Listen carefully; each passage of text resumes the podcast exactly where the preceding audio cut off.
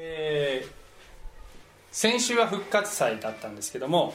今日も復活のイエス様の話をしていきたいと思いますがその前に私が、えー大学生の時にあの交換留学でアメリカに行った時の話ですね。正確には行って帰る時の話をしたいと思いますが、えー夏に帰ってきたんです。1年間アメリカにいてね夏に帰ってきたんです。で、えー帰る途中にあ違う。帰る前にいろいろ思うところあってね頭をスキンヘッドにしたんです。髪を完全に剃った、ね、あの人生で頭を剃ったのは後にも先にもあれ1回だったんですけど、えー全く似合わないんですけどかっこいいと思ってやったわけじゃなくてねいろいろねこう悩み大き年頃で、えーそういうことやってみたかったんですね。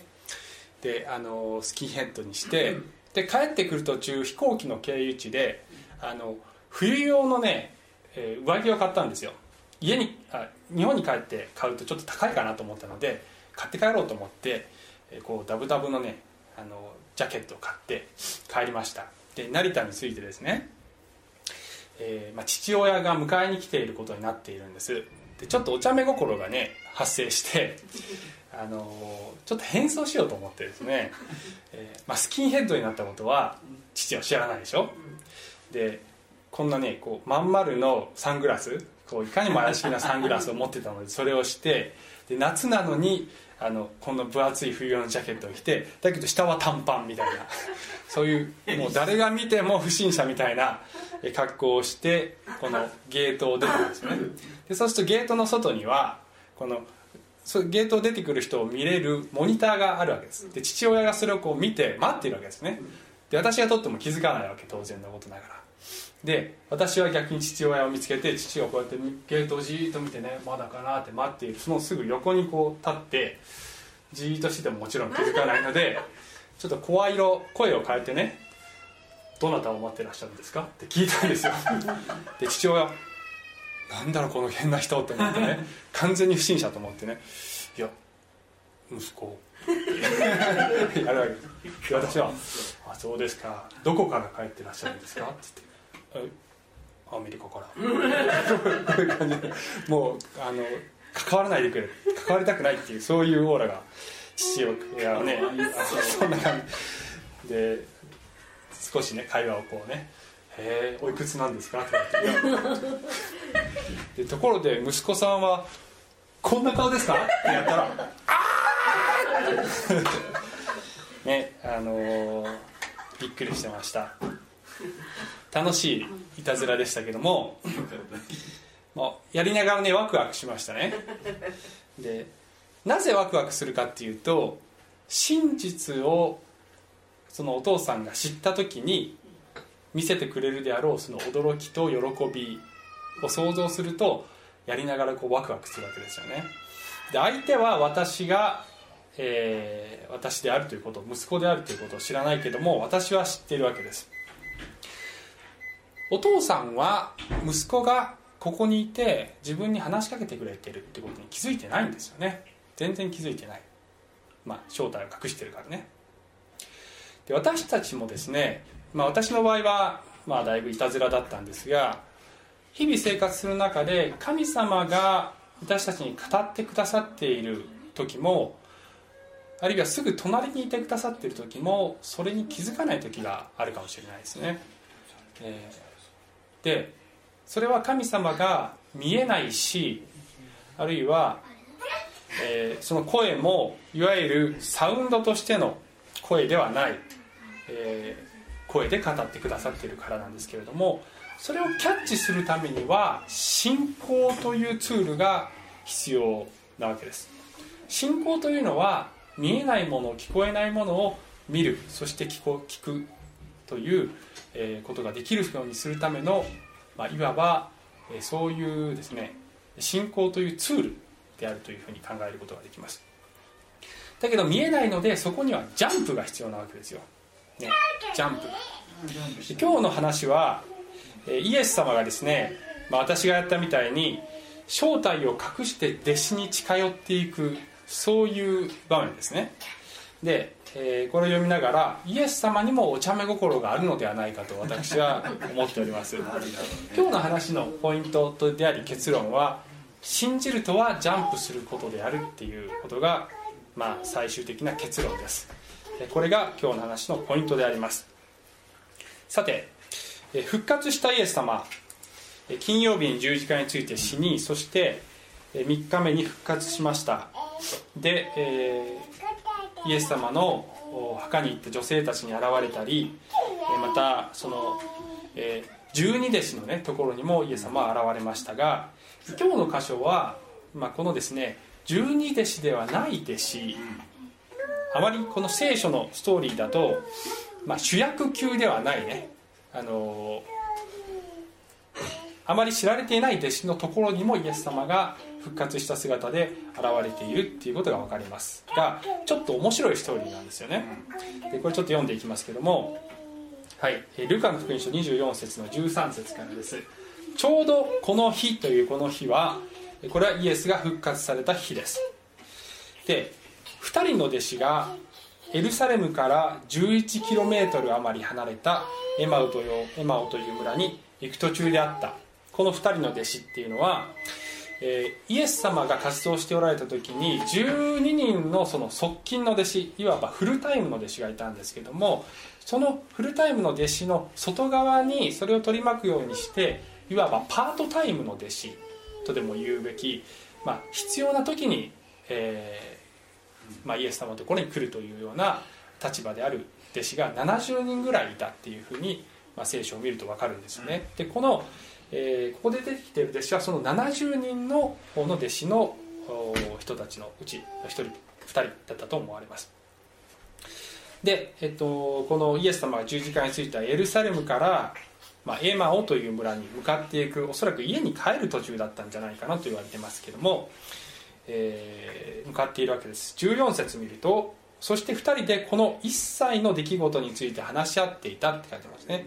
一切の出来事っていうのは自分たちが信じていたこのメシアと思っていたイエス様が十字架にかかってしまった。死んでしまった。そしてこの後でも分かるんですけどもしかし墓が空になっていた。で、えー、このイエス様が生き返ったのを見た人がいたといったようなことを一切も全部含めて、えー、いろいろ話し合っていたっていうことだと思います。15節。話し合ったり論じ合ったりしているうちにイエスご自身が近づいて彼らと共に道を歩いておられた。非常にさりげなくそっとイエス様は近づいてこられました。16節。しかし2人の目は遮られていてイエスだとは分からなかったって書いてあるんですね。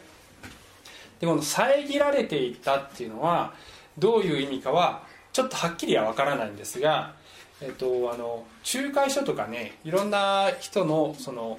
あの解説の中では時々彼らが不信仰だったから目が遮られていたんだっていうふうに説明する人もいるんですが、えー、それもあったかもしれないんですが私はそれだけじゃないと思うんですね。っていうのは他の弟子たちだって不信仰だったじゃないですか。で他の弟子たちのところにはイエス様は復活したイエス様はすぐに現れて分かる形で現れているわけです。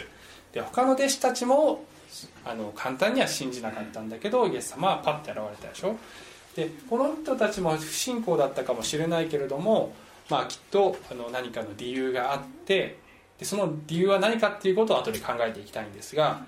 えー、2人はイエス様だと認識できない形で神様が2人の目を遮ったという形でこのイエスと歩いているという状態になっているわけです。で、えー17節見るとイエスは彼らに言われた。歩きながら2人で話し合っているその話は何のことですかってこれ知ってるくせに 知ってるくせにねお届けで聞いてるわけですよ、ね、すると2人は、えー、暗い顔つきになって立ち止まった。クレオパクレオパという方が答えていった。エルサレムにいながら近頃そこで起こったことをあなただけが知らなかったのですか。もうこのですねエルサレムとあるいはおそらくイスラエル全体がこの噂で持ちきりになっているわけです。あのイエス様が死んだのはこの杉越の祭りっていうですねあのイスラエル人のイスラエル人の最大の1年間で最大のお祭りの時なのでイスラエル中からエルサレムに人が集まってきていたしイスラエルの外に住んでたユダヤ人もあのそこに巡礼に来ていたようなそういう時だったわけですよね。でイエス様が、まあ、メシアとしてこう活動していた時に、まあ、やはり多くの人がこのイエスとはメシアなんだろうか予言されていた救い主なんだろうかということをある人は信じていたしある人は信じてもいなかったけどでもみんなこの人このイエス様のことを知ってるわけですよ。だけど今イエス様は死んでしまった。ローマの刑につけられて死んでしまった、えもうみんなこのことを知っているのにえあなた知らないの？この重大ニュースをってね。エルサレムにいたんでしょ、えー、あなただけが、えー、知らなかったの？近頃そこで起こったことをっていうふうに言うわけです。あなたあなただけだよそんな時事に時事に疎いのはっていうね感じですよ。19節見るとイエスがどんなことですか？ってまた知ってるくせに おとぼけで聞くわけです。と聞かれるとってね。であのちょっと脱線しますけど、まあ、こういうところを見ると私さっきあのイエス様もお茶目心があるんじゃないかって言ったんですけどもあのこれは冗談ではなくて本当にイエス様はお茶目心があったんじゃないかなって思うんです。で私が常々ですね皆様にお勧めしているのは聖書を読む時にぜひユーモアを持って読んでみてくださいっていうふうにね言ってるんです。あの私たちが生活する上でユーモアって必要でしょ？でユーモアというものは良いものだって私たちみんな知ってるわけじゃないですか。で聖書では全ての良いものは神様から来てるって言ってるわけだから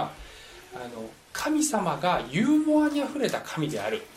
で神様の性質をそのまま持っておられるイエス様もユーモアを、えー、持っておらっしゃる方であるっていうふうに考えたらいいと思うんですよね。で時々私たちは聖書を読みながらイエス様がいつもこう大真面目な顔をしてちょっと眉間にねしわを寄せながら 難しいことばっかり真面目なことばっかり言ってるっていうようなイメージで読んでしまうことが多いんじゃないかと思うんですけど、えー、ユーモアを持ってるんだっていうことを前提にして読むとあもしかしたらここでイエス様がやってることや言ってることはこれちょっとおふざけ入ってるんじゃないか。もちろん真理を含めたあのふざふざけっていうかねそのジョークだったり、えー、たくさんの、まあ、ちょっとからかってみたりね。その自分に反対する人たちに対しても少しこのユーモアを含めた返答あるいは皮肉を込めたりしているのが分かってくると思います。そうするとね全然このイエス様という方のイメージがね変わってくるんです。きっとイエス様の話を聞いている群衆たちはその話の中で真理を学びながらも笑ったり時には爆笑したりクスクスしたり、えー、しながら聞いていたんじゃないかなって私は想像するんです。でここでもねイエス様はあの私が父親にやったみたいにあのちょっとねワクワクしながら、えー、こうおとぼけをしているんじゃないかなって想像します。19節、えー、もう一回読むとイエスがどんなことですかと聞かれると2人は答えた。ナザレ人イエスのことです。この方は神と全ての民の前で行いにも言葉にも、えー、力のある預言者でした。ずっとねこのイエス様のことを説明していくわけですよ。それなのに私たちの祭司長や指導者たちはこの方を引き渡して死刑に定め十字架につけたのです。まだ続きます。しかし私たちはこの方こそイスラエルをあがなってくださるはずだと望みをかけていました。事実そればかりでなくそのことがあってから3日目になりますがまた女、ま、仲間の女たちが私たちを驚かせました。その女たちは朝早く墓に行ってみましたがイエスの体が見当たらないので戻ってきました。そして見つかりたちの幻を見たが見つかりたちがイエスは生きておられると告げたというのです。ん？おかしいよね。ここでしたね。えー、全部もう一回読めなきゃダメ？大丈夫？まああの起こったことを今ここまで読んだんですけどね。起こったことを、えー、ずっとそのままねイエス様にこう告げていくわけですよ、ね、イエス様が死にました。だけどイエス様が生き返ったって言っている仲間がいるんですよっていうわけですよね、えー、で24節。それで仲間の何人かが墓に行ってみたのですが果たして女たちの言った通りでイエス様は見当たらなかったというのです。っていうふうに言うわけです。ちょっと鍵括弧が抜けてますけどね。ここまででセリフは終わりですよね。だからこの人たちは、まあ、イエスの復活を見たと思う見たというふうに告げた人たちのいうことを、えー、まだ信じてないわけですよね。でイエス様が25節見るとするとイエスは言われた。ああ愚かな人たち。預言者たちの言った全てを信じない心の鈍い人たち。こういったセリフもねあのまあね聖書の中を見るとイエス様が結構きつい言葉言うなっていうところいろいろあるんですけど、まあ、日本語でこれそのまま読むと結構そのね毒舌だなって思うんですけどもしかしたらこれもイエス様がもっとユーモアを込めて言ってるんじゃないか。ちなみに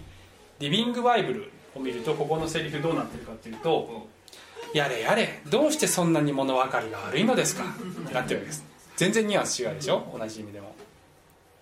大阪風に関西風に言うと「アホやな」っていうねこういう感じだったかもしれません。あのイエス様がいつも愛を持って話しかけてるっていうふうに思って読んでみてください。で預言者たちの言った全てを信じない心の鈍い人たち。え彼らにはイエスのことに関するメシアに関する予言が、まあ、旧約聖書の中でね与えられているわけですよ。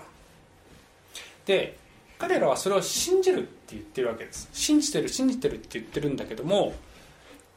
預言者たちが言った全てのことは信じてないじゃんってイエス様は指摘してるんじゃないかと思うんですよね、ちゃんと予言に書いてあることを全部ちゃんと見てるっていうね。部分的には自分たちのあの知りたいことは受け入れるけれども全てを信じてはいないんじゃないですかっていうね。で私たちが聖書を読む時もあの全て信じないと意味がないんです。聖書のこの部分は信じるけどここは信じられないってね時々、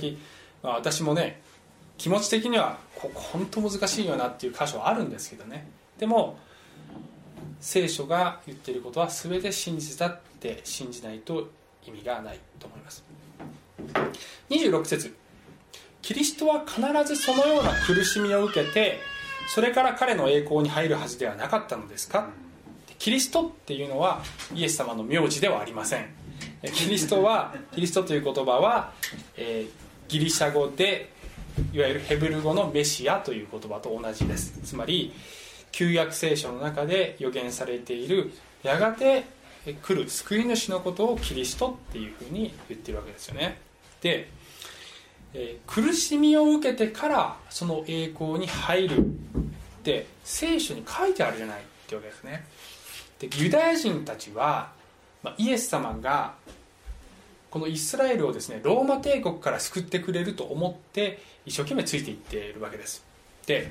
彼らのイメージはですねこの旧約聖書の中に登場する栄光のメシアなんですね。確かにキリストは旧約聖書の中でこの栄光の姿でこの予言されているわけです。でその部分だけをいわ彼らは信じてたんです。だけどよく聖書を見ると栄光の前に受難があるっていうことが本当は分かるはずなんですよね。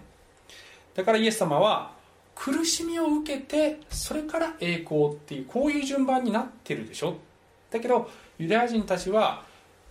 メシアが来てすぐに栄光の王になると思っているわけです。だからイエス様がこの27節から解説を始めるわけです。それからイエスはモーセおよび、えー、全ての預言者から始めて聖書全体の中でご自分について書かれてある事柄を彼らに解き明かされた。って書いてますね。彼らはあ、えー、ちょっとそこまでであの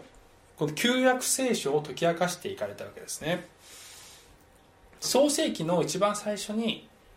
この最初のメシアの予言と言われる女の子孫って言葉がありますけどね。そこでもこのメシアがサタンに、えー、かかとを噛みつかれるって書いてあるでしょ。あれも受難のことですよ。アブラハムがイサクを捧げてそれからイサクを取り戻した。そこにもこの苦しみと復活という型があるでしょ。う、ね、ヨナが魚に飲み込まれてそれからまた出てくる。3日後に出てくる。苦しみと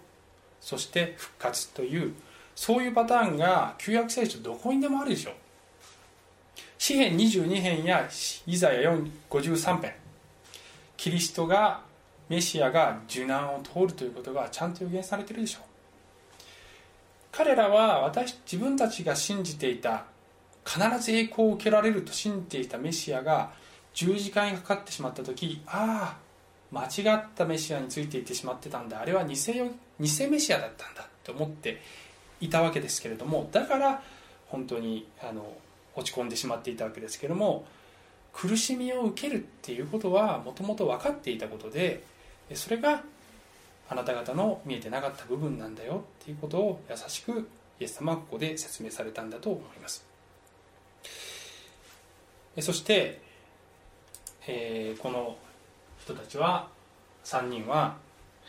この目的の村に着きます。エマオという村に着きます。彼らは目的の村に近づいたがイエスはまだ先に行きそうなご様子であった、それはさっきのとこだったね。これですここだったね、はい、彼らは目的の村に近づいたがイエスはまだ先へ行きそうなご様子であった。それで彼らが一緒にお泊まりください、えっと、えー、いうわけです。そろそろ夕刻になります。日も大方傾きました。からと言って無理にに願ったのでイエスは彼らと一緒に泊まるために中に入られた。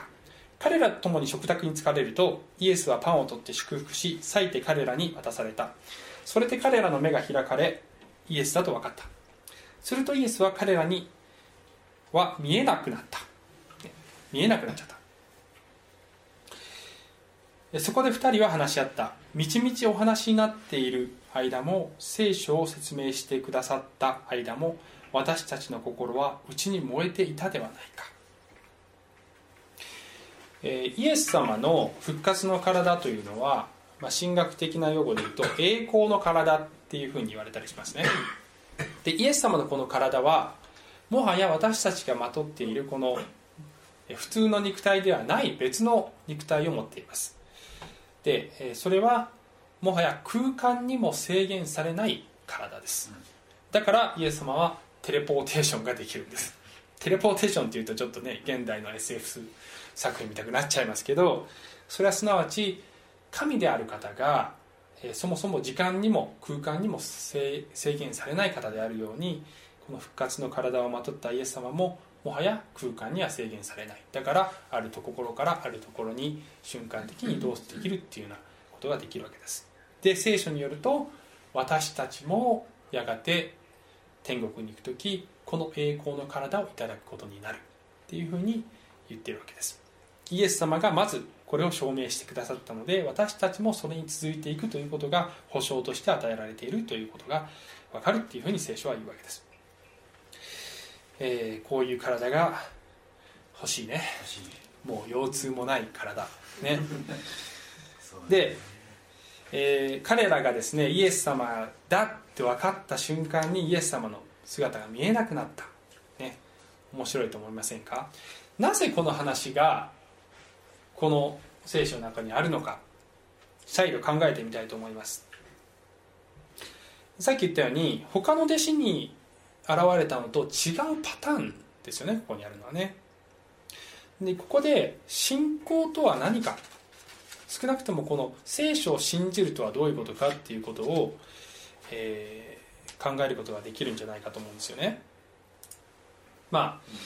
ああの信仰とはねあのジャンプであるっていうことが今日のポイントだって言いました。で、えー、私たちは見える世界に住んでいてそして見えない世界のことを信じる時にそこにこの私たちの中ですぐにこう行けるところじゃない。ジャンプが必要だ。でいわば信仰っていうのはそれを可能にするジャンプ台だっていうふうにまあ一つの側面としてはね定義することができるんじゃないかと思うんです。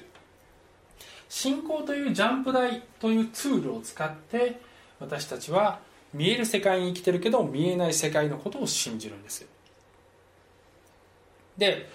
ここにはギャップがあるのでジャンプが必要なんですけどもしこのギャップが例えばね1センチだったらこのね進行のジャンプ台いらないわけですよ。またげばいいんだから。だからこの差が1センチだったらジャンプはいらない。で逆にこのギャップが 100m だったらあの 100m なのにジャンプしようとしたらそれは単なる盲信ですよね。やみくもにただ根拠もなく信じようとしている。単なる盲信になると思います。このギャップがジャンプは必要だけどだけどちゃんと向こう側にあのジャンプできるという根拠があってジャンプするのが、えー、この聖書の信仰だと思うんですね。それをですね、まあ、ちょっとポカリスエットを使ってね説明しようと思いますね。え。ー、この信仰聖書信仰の、まあ、3つの段階というかステップというか、えー、根拠というか、まあ、何と言ったらいいのかな段階っていう言ってみましょう一つは見て信じるっていう段階。二つ目は証言によって信じるっていう段階。そして予告によって信じるっていう段階。例えば例えばですね私テニス好きなんですけどテニスから帰るとお風呂に入りたくなるんです。でえー、お風呂に入りながら私の妻のみのりに「ねねえみのりんポカリセットお風呂の中で読みたい飲みたいから持ってきてよ」っつって。で妻が「あいいよ」って言って持ってきてくれた。らもう手の中にこの冷たいポカリスエットがある。そうするともう手に持って見てるわけだからポカリスエットがここにあるということはまあほとんど信じなくていいわけですよね。見て信じてるわけです。でまあ英語でね見ることは信じる。百分は一見にしかずっていう言葉を英語にすると to see is to believe っていう言葉がね見ることは信じる言葉だっていう言葉がありますけどでもそれがポカリスエットであるという保証は100%じゃないでしょ？私がもしかしたらのぼせ上がって幻を見てるかもしれないしあるいはみのりんがいたずらして中に水を入れてるかもしれないし100%じゃないけどまあ限りなくそれが事実であることを認識している。だからここの幅が限りなく狭くなっている、まあ、100%じゃないけどだいぶ少なくなっている状態ですよね。これは見て信じている。ここにあるということを信じているという状態。だとしましょう。証言によって信じるっていうのは例えば私がテニスから帰ってお風呂に入りながら「ねえねえみのりんお風呂から上がったらすぐにポカリスエット冷えたやつ飲みたいから冷えたポカリスエットをテーブルに置いといてよ」ってお願いするとしましょう。そしたらみのりんさんが妻が「あ分かったいいよ。もう置いといた。今置いといた。ここにあるからね」って。言ったらば私はまだそのポカリスエットを見てないわけです。だけどあみのりさんがもうそこに置いてあるということを見ている状態で私に告げてくれているので私はポカリセットを見てなくてもそこにあると信じることができるわけですね。おそらくみのりにはそんな嘘はつかないだろう。ってね。そんなことをつかない人ですので、えー、見ずに信じている。つまり目撃した人の証言によって信じているという状態ですよ。じゃあそうじゃなくて私がテニスに行く前にみどりさんに僕が家に帰ったらすぐに飲みたいからポカリスエット冷やしといてよ。っていうふうに言ってみどりさんが分かった。やっとくね。っていうふうに言ったらば、えー、これは未来のことを言っているわけですからまだそれが起こってない。だけどやっておくという約束があって私はみのりさんはきっとやってくれるだろうって信頼できるわけですよね。だから予告によって信じてるわけです。それが必ず起こるということを、え、みのりさんを信頼することで信じているわけです。でこの下に行くに従ってこのギャップっていうのは広がっていくわけですよいろいろね。より強い信頼っていうものが妻に対するより強い信頼っていうものが必要になってくるんです。でなんでこういう話してるかというと、まあ、さっき読んだ話この復活のストーリーっていうのは、まあ、ほとんどの弟子は見て信じてるわけですイエス・キリストのことであの聖書の中では、まあ、ある人々がイエスを見て他の弟子たちにもそのことを告げたりするんだけどもじゃあ証言によって信じた人がいるかっていうとこれもいないわけです。つまり見ずに信じてる人はいない。そして証言を聞いて信じた人も少なくとも聖書の記事の中には一人も書いてないんですね。でマルコ16章にはイエス様が弟子たちの前に現れた時に彼らの不信仰でかたくなな心をお咎めになお咎めになったって書いてある。復活したイエスを見た人たちの言うことを信じなかったからであるって書いてあるんですね。で皆さんご存知のように十二弟子の一人のトマスは、えー、弟子たちみんなが復活したイエス見たよって言ってるのにいや信じないよそんなのって言ってイエスが現れた時にイエス様が「トマスよ見ずに信じる者は幸いだよ」っていうふうに言いますよね。だからみんな見て信じることもできないし見ずに信じることもできないし証言によって信じることもできてない状態なわけですよね。で今日のさっきのエマオに行く途中の弟子の2人は証言を聞いてたわけですよすでに。だ証言を聞いてたっていう状態でそれで歩いていたんだけど信じることができていなかった。そのところにイエス様が来て予告があったっていうことを教えてくれてるわけです。つまり2人の弟子は証言を聞いていたがその証言だけじゃないでしょう。もう一つの信じるべき要素があるでしょう。それはあなた方にはすでに予告が与えられていた旧約聖書の予言が与えられていたでしょ？ということで証言と予告という2つの要素が与えられている状態で彼らが信じることができるかどうかということを、まあ、一つのですねチャンスを与えてくださっている。っていう見方ができるんじゃないかと思うんですね。で私が思うに彼らはこの証言と予告という2つの要素によって、まあ、限りなく信じるところにたどり着いたと思います。なぜかというとさっきの記事の最後のところで彼らがですねみちみちお話になっている間も聖書を説明してくださった間も私たちの心は内に燃えていたではないかっていうふうに彼らは言ったんですよね。それはすなわちそれまではもうキリストは死んじゃったんだって思ってたわけだけど完全に失望してたわけだけども心の中に希望の火が灯ってきていてあもしかしたら本当にイエスは復活しておられるのかもしれない。確かに証言の通りかもしれない。そして聖書に書いてある通りのことが今起こったのかもしれない。って彼らが、えー、もうほぼその認識にたどり着いている状態になったんじゃないかなって思うんです。だから彼らの目が開かれてあイエス様だって分かった時に今度はイエス様の姿がパッて消えるわけですよね。信じたらもはや見る必要はないわけですよ。信じた人にとってはもはやそれは目で見る必要はない。なぜならば心の目でもう見ているからです。私たちのこの現代においてはどうかというと私たちには証言と予告が与えられてるんです、私たちは、まあ、ほとんどの人はイエス様のお姿を直接見たり声を直接聞いたりっていう、まあ、こともあるんですけどそういう方もいらっしゃいますがほとんどのケースにおいては私たちは直接見るということは、えー、ないと思います。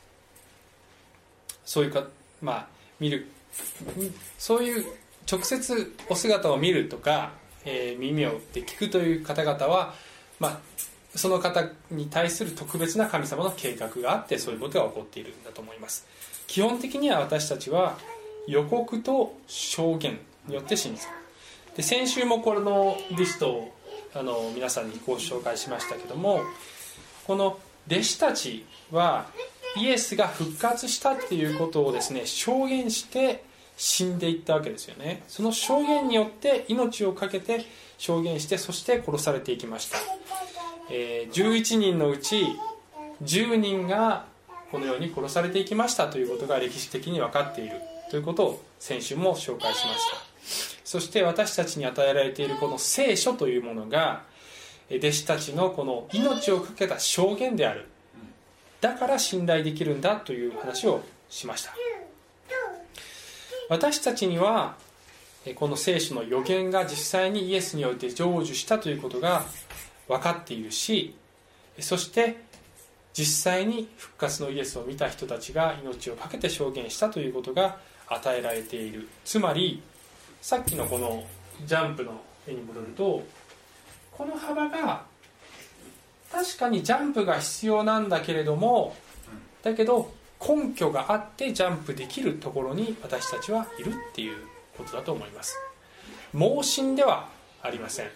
聖書は盲信ではない。だけど見えないものを信じるわけだからやっぱり最後には何らかのジャンプが必要なわけです、そしてイエス様は今日の箇所でも分かるように私たちはあなたたちはジャンプできる十分な根拠があるんだよ。だからそれが分かったらジャンプしてごらんなさいっていうふうに言っておられるんじゃないかと思うんです、えー信仰というツールによって私たちはジャンプをしてそして見えない世界を認識することができます。そしてそれが分かるとこの信仰というジャンプを取るとイエスが本当に共におられる。いや私たちがイエスを信じる前からもう横にいて語りかけてくださっていたんだっていうことに気づくんだと思います。あのさっきのテキストの中で私が一番好きな一言はこれです。話し合ったり論じ合ったりしているうちにイエスご自身が近づいて彼らと共に道を歩いておられたって書いてますよね。私たちも論じ合うことがあると思うんです。信じられないで悩むこともあると思うんです。あるいは疑うことがあると思います。で私も、ま、時々あの自分自身の証しをするんですがクリスチャンになってからも10年ぐらいものすごく葛藤してたことがあります。自分の中でね論じ合ってるんです。信じてる自分と信じられない自分が心の中で葛藤してるわけですよ。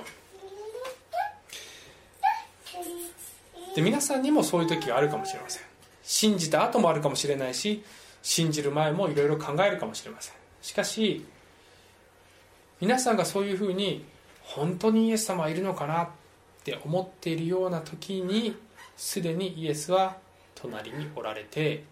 あなたに語りかけておられるっていうことをぜひ知ってほしいと思います、えー、イエスが真理であるかということを単に批判するとかあるいは冷やかしとかそういう態度ではなくて真剣にイエスが真理なのかどうかということを探求するならばもうその瞬間にイエスは隣で歩いておられるのだと思います。そしてあなたがそれを信じることができるようにもうジャンプできるんだよっていうふうに、えー、導いて教えてくださるんだと思います、えー、これはですね私の甥いが、えー、今8歳か9歳ぐらいの甥なんですけど23年前だから彼がね6歳の時に幼稚園かな幼稚園で出された課題で自分の絵を描くという、ね、丸の中に自分の絵を描くという、まあ、課題だったんですね。で自分の絵を描くので当然この丸の中には一つの顔しか入らないのが当たり前なんですけど一つだけ二人二つ描いてるんでしょ？これが真ん中にあるのが老いの老いの絵なんですでこれこれ誰？って言ったら神様だって答えたそうですこんな小さな枠の中にも2人詰め込むぐらい、まあ、6歳にしてすでに神様が共におられる方であるっていうことを彼は知っていたんだと思います。ちなみにこの裏側にもね絵を描くことになってる。一番大切なものを描くっていうね課題だったんです。裏側には私の老いは海馬王犬に寝ているイエス様を描いていたそうです。皆さんはどうでしょうか？イエス様がぴったりあなたにくっついておられることを認識しておられるでしょうか？もしかしたらそれを信じるためにはジャンプが必要かもしれません。だけど皆さんには信じるための十分な根拠が与えられています。それが与えられているということに気づいたらぜひためらわずにジャンプしてみてください。そしてそしたらイエス様が本当に共にいてくださるということが分かるし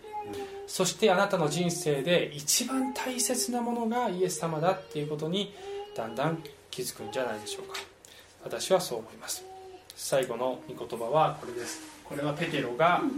クリスチャンたちに送った手紙です。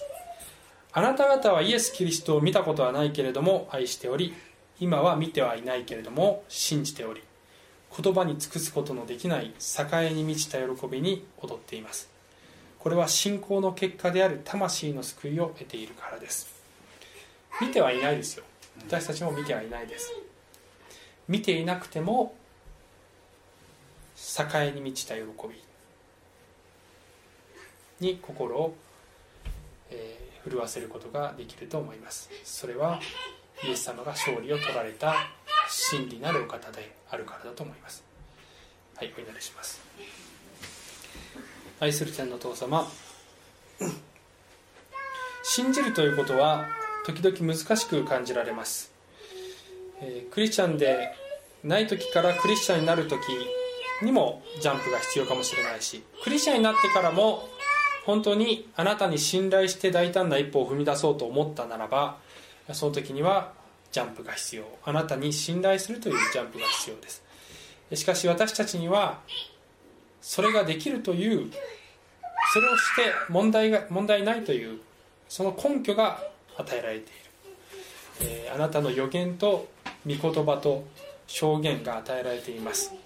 えですから私たちがどうか大胆なジャンプをすることができますように。あなたを信頼して大きく、えー、飛び出すことができるように。どうか聖霊様が背中を押してくださいますようにお願いします。イエス様の名前によってお祈りします。アーメン。